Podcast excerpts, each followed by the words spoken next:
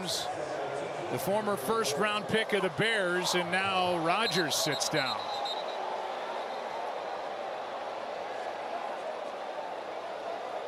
A loss of 10 on the play, and hopefully the Jets are thinking that's the only loss on that play. See what happened at the end of it.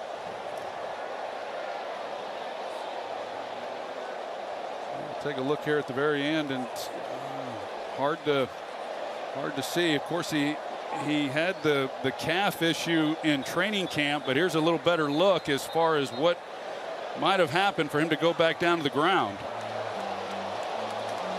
And he's coming out of the game.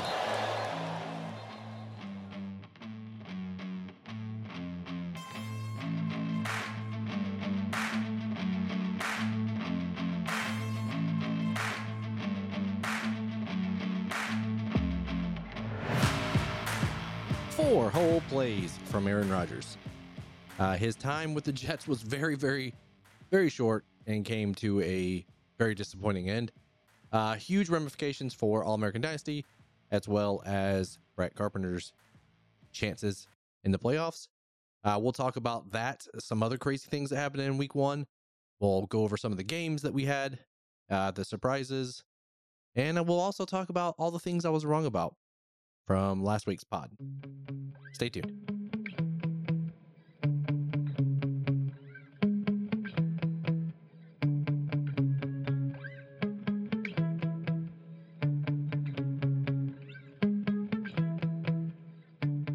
As we all know by now, unless you were out in the middle of the wilderness with uh, two other dudes doing dude stuff with nobody watching, Aaron Rodgers tore his Achilles to pieces. Pretty much shredded that thing. I believe it was like the third or fourth play of the game. He uh, got hit, stood up.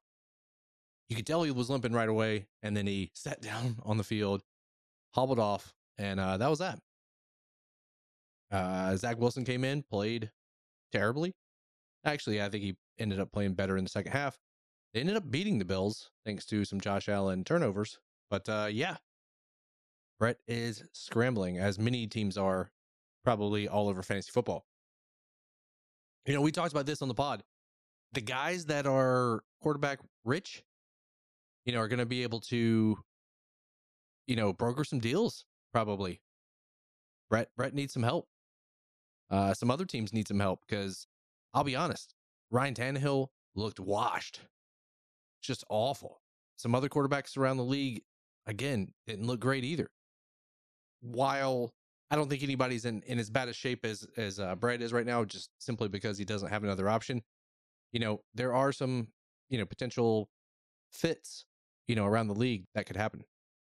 Uh, so yeah, let's talk about some other stuff that happened. Uh, the Bengals were a big surprise from week one.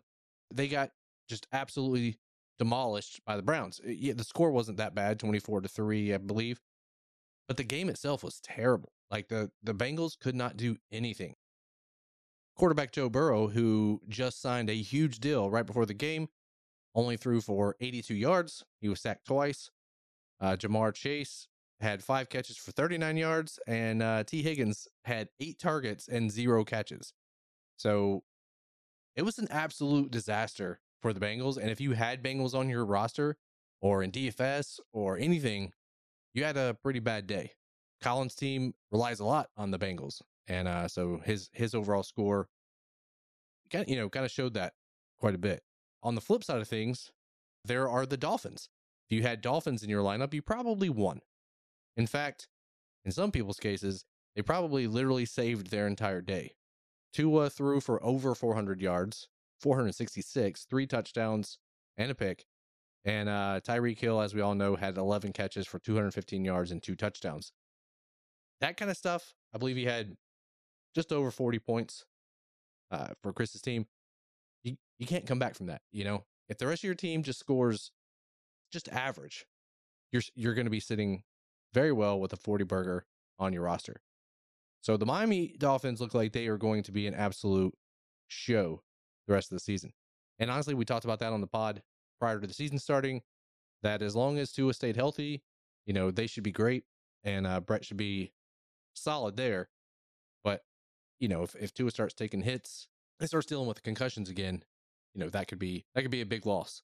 And I'll say this too, just the overall play of the NFL wasn't that great this weekend. There seemed to be a lot of sloppy games, a lot of games that were seemingly very close that shouldn't have been. For example, the Commanders and, and Cardinals. The Cardinals played well, considering Josh Dobbs had only been on the team for a few weeks. Another one was the Raiders and Broncos. I don't really know who necessarily should have won that game, but uh, very close, very low scoring, you know, slugfest type of thing. The the Seahawks, I, I have no idea. I thought the Seahawks were going to absolutely obliterate the Rams, but that didn't happen.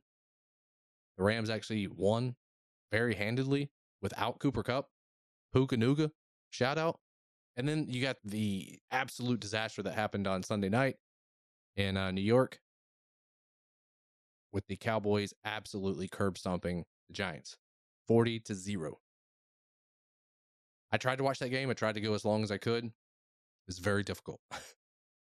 it was it was very very difficult. Daniel Jones and that offense did not look good. In fact, we'll talk about that later and some of the things I was super super wrong about on last week's pod. Uh, let's go over some of the games, fantasy football games from the last week. Just talk about their scores and, and, and sort of what happened.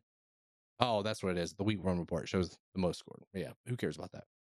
Dude, I'm going to tell you right now if you get off on scoring a ton of points every week and being the number one or top three scoring, just come on. Nobody cares about that stuff. All it matters is that you win. All it matters is that you beat the person on the other side.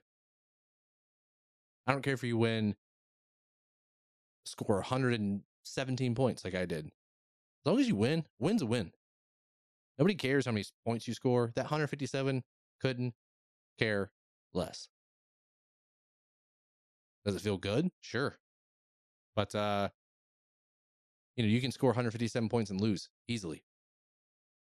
So uh don't get caught up in those those numbers. Uh so yeah, I, I beat Colin, his team again. Joe Burrow was terrible. Uh Chase did not get there. DJ Moore only had two receptions. Really, really bad showing all around. Kenny Pickett looked absolutely lost. Really bad. I mean, my team wasn't much better. McCaffrey saved my lineup. Uh, but yeah, the zero from Higgins. We had Kirk, Christian Kirk. Almost did it again. We had Christian Kirk with 1.9, only had one catch. So yeah, it was rough week there. The Goonches put it to Team Rick. Rick uh, scored like 118. He would have beat my team. That would have been cool to come in and get a win like that. Aaron Jones played really well for him.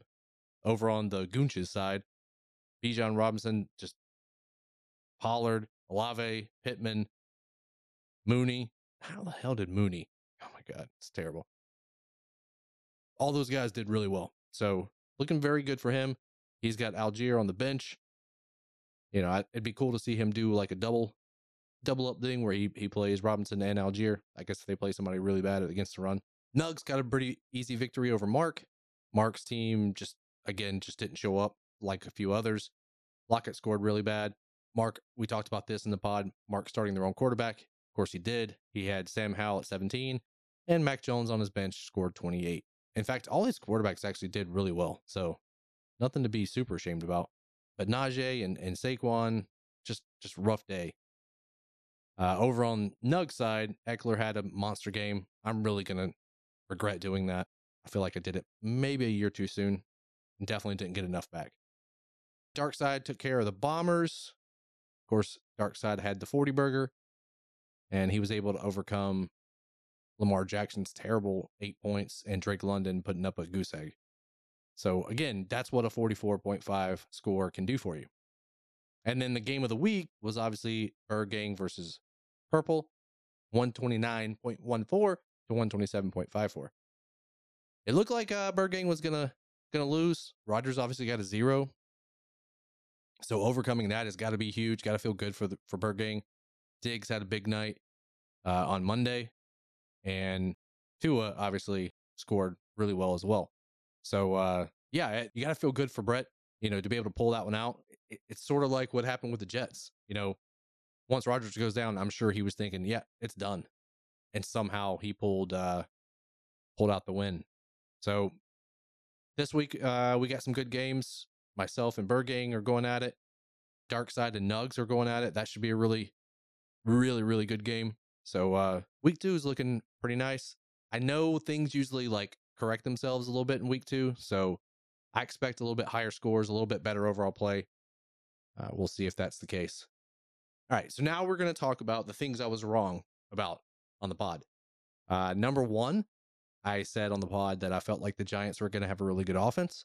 I thought Daniel Jones was going to take take a step forward, that they had some weapons around him, including Darren Waller, and that was absolutely not the case. He was sacked just relentlessly, turnovers. It's a good thing. I'm just super glad they don't play Dallas every week because they look for real. They look scary. We talked about it Sunday night. I, don't even think Dak really did that much. They were just crazy. Seven sacks, two interceptions. Daniel Jones also had a couple fumbles. Yeah, so it it was not great. I think Waller eh, there there it is. Waller had five targets, three for 36. Yeah, it's just absolute domination there. So wrong about that. That's number one. Next up is Antonio Gibson for the Commanders.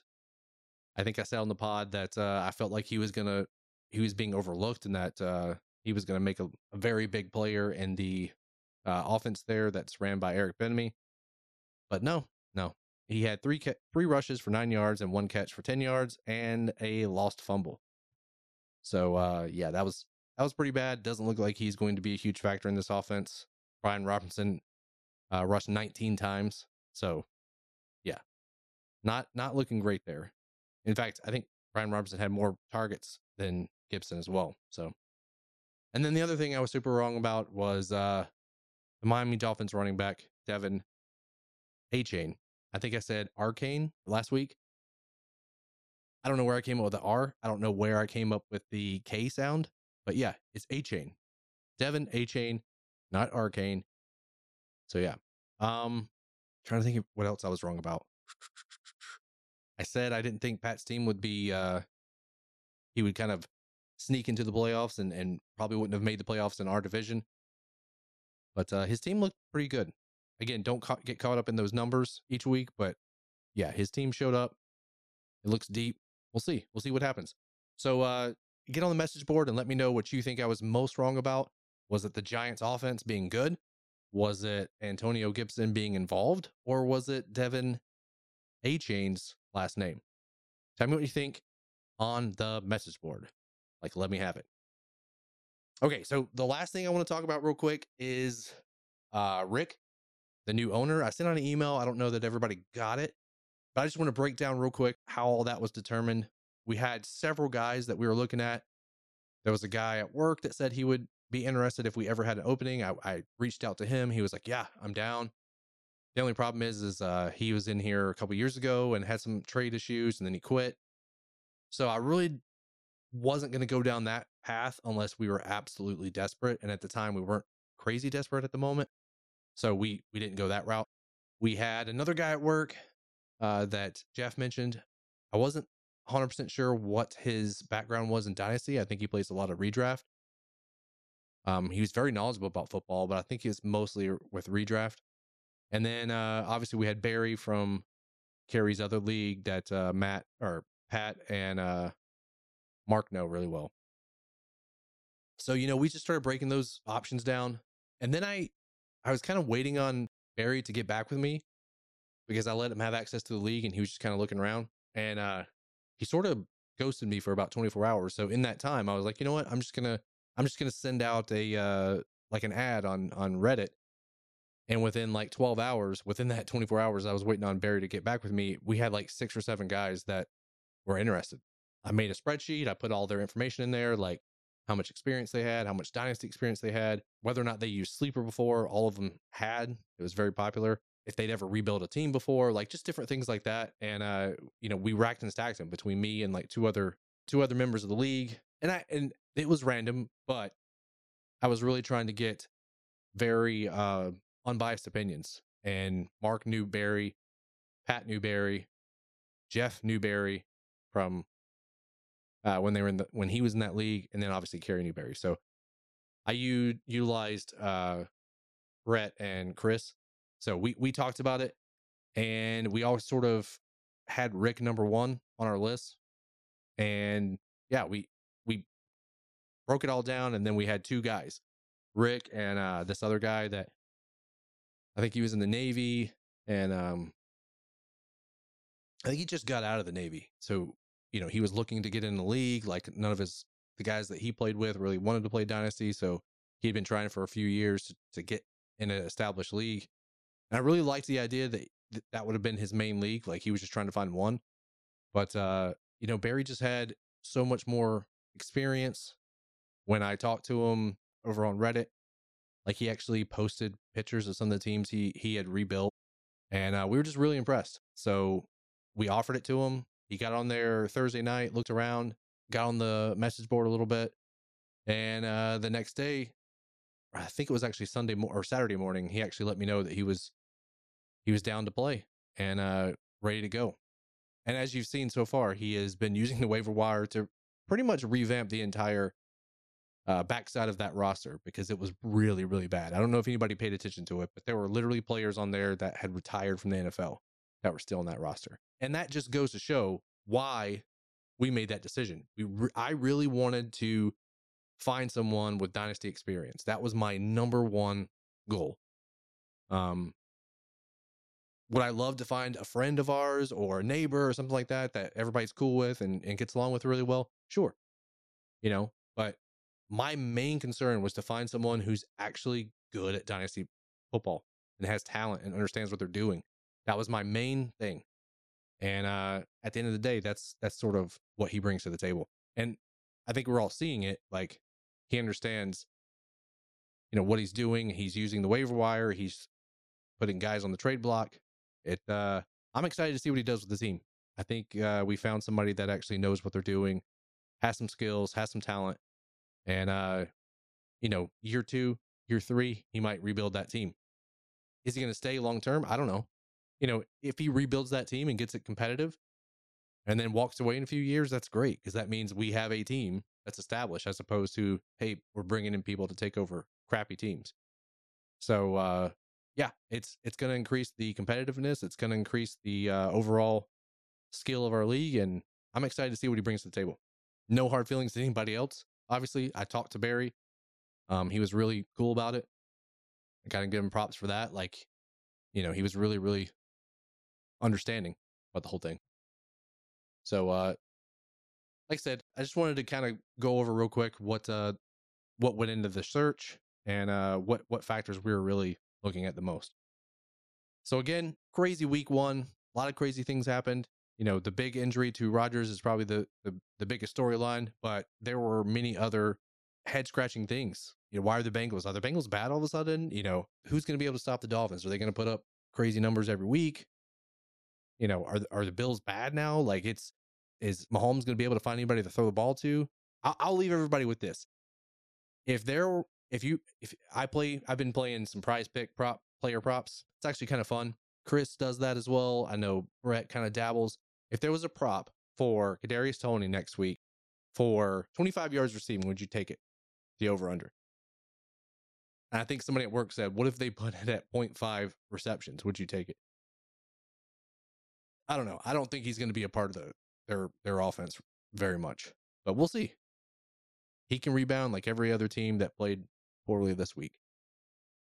Uh, that's all I got. Uh, like I wanted to get on here and do a really quick podcast and uh, review the week and talk about a few things. So thanks for listening, and we will see you next week. Good luck, everybody, in week two.